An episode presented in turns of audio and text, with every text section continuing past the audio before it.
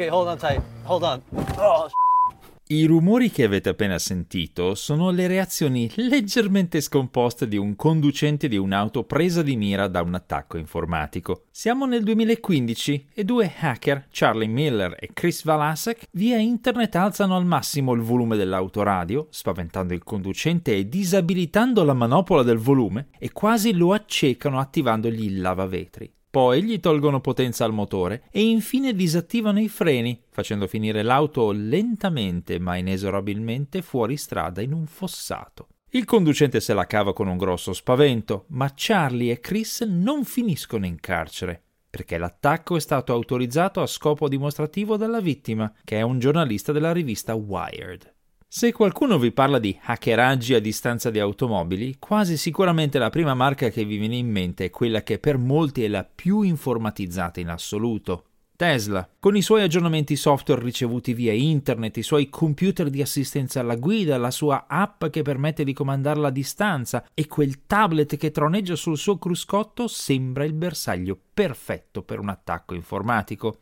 E in effetti qualche falla memorabile in passato l'ha dimostrata ma sarebbe un errore crogiolarsi nell'idea che le altre marche di auto meno computerizzate siano immuni ad attacchi.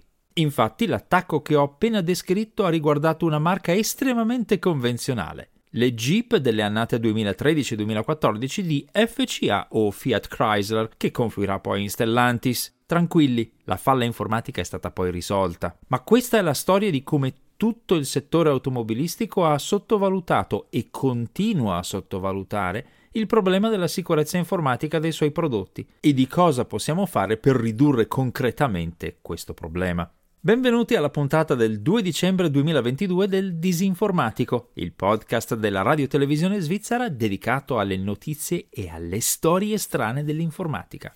Io sono Paolo Attivissimo.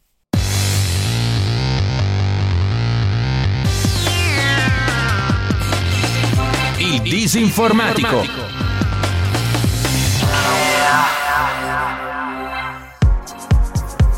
Gli attacchi informatici o perlomeno elettronici alle automobili risalgono a ben prima dell'avvento di Internet. Quando arrivarono i primi telecomandi a infrarossi per sbloccare e bloccare le portiere, nessuno pensò alla sicurezza e così mi capitò di essere amichevolmente beffato da un amico che mi aprì da remoto la mia Renault Super 5 usando semplicemente il telecomando del suo televisore, che era dotato di quella che all'epoca, alla fine degli anni 80, era una funzione d'avanguardia, l'apprendimento dei codici.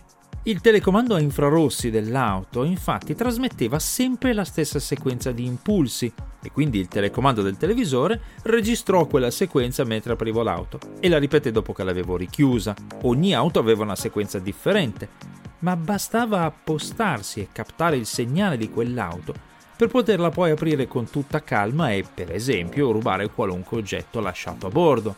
All'epoca risolsi il problema in maniera brutale, coprendo il ricevitore dentro l'auto in modo che non potesse più ricevere segnali e usando la chiave meccanica.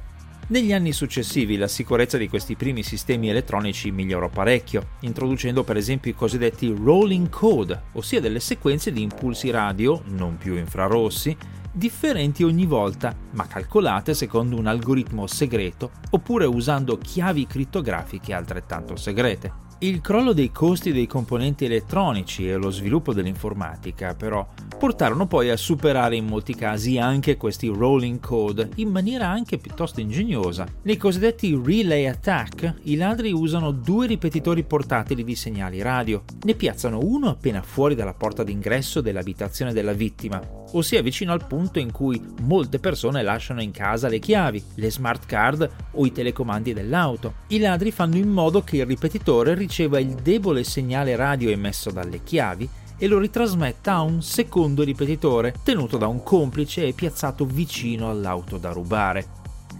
In questo modo l'automobile crede che la sua chiave sia vicina e quindi si apre e in alcuni casi può anche essere avviata. Attacchi di questo genere avvengono ancora oggi e hanno colpito molte marche, in particolare Mercedes e Tesla, come ho raccontato in una puntata del disinformatico che risale a ormai 5 anni fa. La soluzione per Tesla è stata un aggiornamento software diffuso via internet che consentiva di disabilitare la funzione che sbloccava le portiere semplicemente avvicinando la chiave. Per le altre marche, invece, il rimedio è stato applicato con un intervento in officina oppure più banalmente insegnando ai conducenti l'abitudine di custodire le chiavi dell'auto lontano dalla porta d'ingresso e in un contenitore metallico per bloccare la ricezione dei loro segnali radio. Ma i progressi dell'elettronica di bordo delle auto non si sono fermati e si è continuato a pensare troppo poco alla sicurezza. E così nel 2010 un gruppo di ricercatori del Dipartimento di Informatica della University of Washington e della University of California San Diego ha lanciato un allarme, pubblicando una ricerca nella quale ha spiegato che si poteva prendere il controllo di qualunque automobile moderna dotata di sistemi elettronici per la gestione del veicolo usando la cosiddetta porta diagnostica OBD2, un connettore presente per legge in tutte le auto. Applicando a questa porta un piccolo dispositivo elettronico, comandabile anche a distanza, era possibile, spiegano i ricercatori, ignorare completamente i comandi del conducente e disabilitare i freni, far frenare selettivamente a comando le singole ruote, fermare il motore e così via. I ricercatori hanno dimostrato questa vulnerabilità prendendo il controllo di un'auto fino a spegnerne il motore con il loro software chiamato CarShark. L'unico rimedio era assicurarsi che nessuno potesse accedere all'abitacolo dell'auto dove si trova questa porta diagnostica e questo ha reso abbastanza impraticabile questo tipo di attacco. Ma la scarsa attenzione alla sicurezza da parte delle case automobilistiche è stata messa bene in luce. Okay, hold on tight. Hold on. Oh, per arrivare alla spettacolare dimostrazione fatta nel 2015 da Miller e Vanasek bisogna attendere l'avvento delle auto connesse e informatizzate, che sono una gran comodità, ma la loro connessione a internet significa che non è più necessario agire in prossimità dell'auto, basta poterla raggiungere appunto attraverso internet, da qualunque punto del mondo. L'errore tecnico commesso da Fiat Chrysler e sfruttato dai due informatici consiste nell'aver collegato al sistema di guida del veicolo il ricco sistema di intrattenimento di bordo, denominato Uconnect, che a sua volta si collega a internet. Non c'è nessun firewall, nessuna crittografia o altra sicurezza. Se qualcuno conosce l'indirizzo IP dell'auto, ne può prendere il pieno controllo. L'azienda, avvisata responsabilmente dai due informatici, è costretta a introdurre un costoso programma di aggiornamento di sicurezza di ogni singola vettura. Ma il problema della progettazione imprudente non tocca solo Fiat Chrysler. Nel 2016 il ricercatore di sicurezza Troy Hunt scopre una falla nel servizio di gestione via internet delle auto elettriche Nissan Leaf, che si possono comandare tramite app. Monitorando il traffico di dati dell'app sulla propria rete Wi-Fi, Troy Hunt si accorge che la comunicazione fra l'app e l'auto non è protetta, non ha alcuna password o autenticazione. Per prendere il controllo dell'auto è sufficiente conoscerne il numero di serie, il cosiddetto VIN, che è stampigliato in bella vista nell'angolo inferiore del parabrezza. Nissan reagisce semplicemente rimuovendo l'app da internet. Per fortuna questa app ha funzioni abbastanza limitate, ma può essere usata per esempio per scaricare completamente la batteria dell'auto accendendo al massimo il riscaldamento dell'abitacolo, che è elettrico.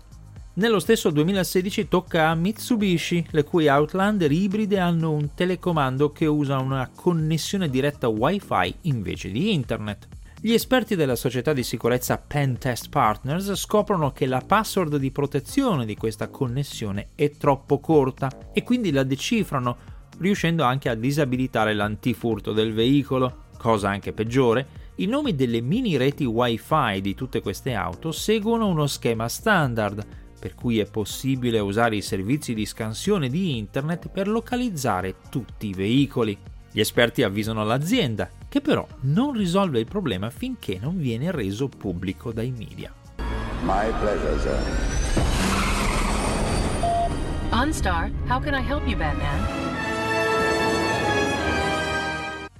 Il 2016 è un annus horribilis per la sicurezza informatica su quattro ruote. Il ricercatore di sicurezza Sami Kamkar presenta infatti OnStar, un apparecchietto da meno di 100 dollari che gli consente di tracciare, aprire e spegnere da remoto qualunque automobile della General Motors dotata del sistema di gestione OnStar.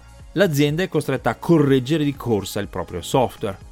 Negli anni successivi vengono scoperte delle falle informatiche anche nelle Tesla, grazie a gare di hacking come Pawn to Own, dove l'azienda mette in palio un esemplare della propria auto elettrica per chi riesce a prenderne il controllo da remoto, ossia via wifi o bluetooth, e poi comunica la tecnica privatamente a Tesla, che così può correggere la vulnerabilità con un aggiornamento software trasmesso a tutta la flotta via internet.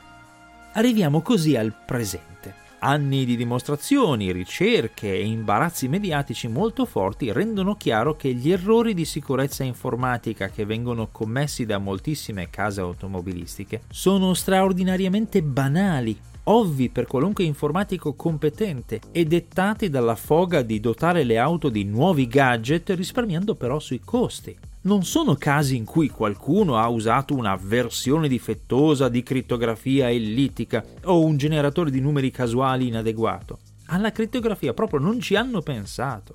Dopo tutte queste figuracce potreste pensare che la lezione sia stata imparata, ma come avete già intuito dal tono della mia voce, pensereste male. Siamo nel 2022 e ancora oggi ci sono case automobilistiche che affidano la sicurezza dei propri veicoli a un codice che tutti possono leggere semplicemente avvicinandosi all'auto. L'informatico Sam Curry, insieme ad alcuni colleghi, ha infatti annunciato pochi giorni fa di aver scoperto un modo per sbloccare da remoto, avviare e localizzare qualunque Honda, Nissan, Infiniti e Acura statunitense dotata di sistemi di gestione via internet. Per compiere l'attacco è sufficiente conoscere ancora una volta il numero di serie dell'auto o VIN che si legge attraverso il parabrezza. La falla, spiega Curry, sta nei servizi telematici usati da queste case automobilistiche per la gestione remota dei veicoli. Tutte infatti si appoggiano a SiriusXM, che molti conoscono come una popolare emittente radio satellitare, ma è in realtà anche fornitrice di servizi di connettività per Acura, BMW, Honda, Hyundai, Infiniti, Jaguar, Land Rover, Lexus, Nissan, Subaru e Toyota. Curry e colleghi hanno scoperto il sito che gestisce l'attivazione dei servizi remoti per le singole auto. È telematics.net. Non hanno avuto bisogno di arcani saperi digitali.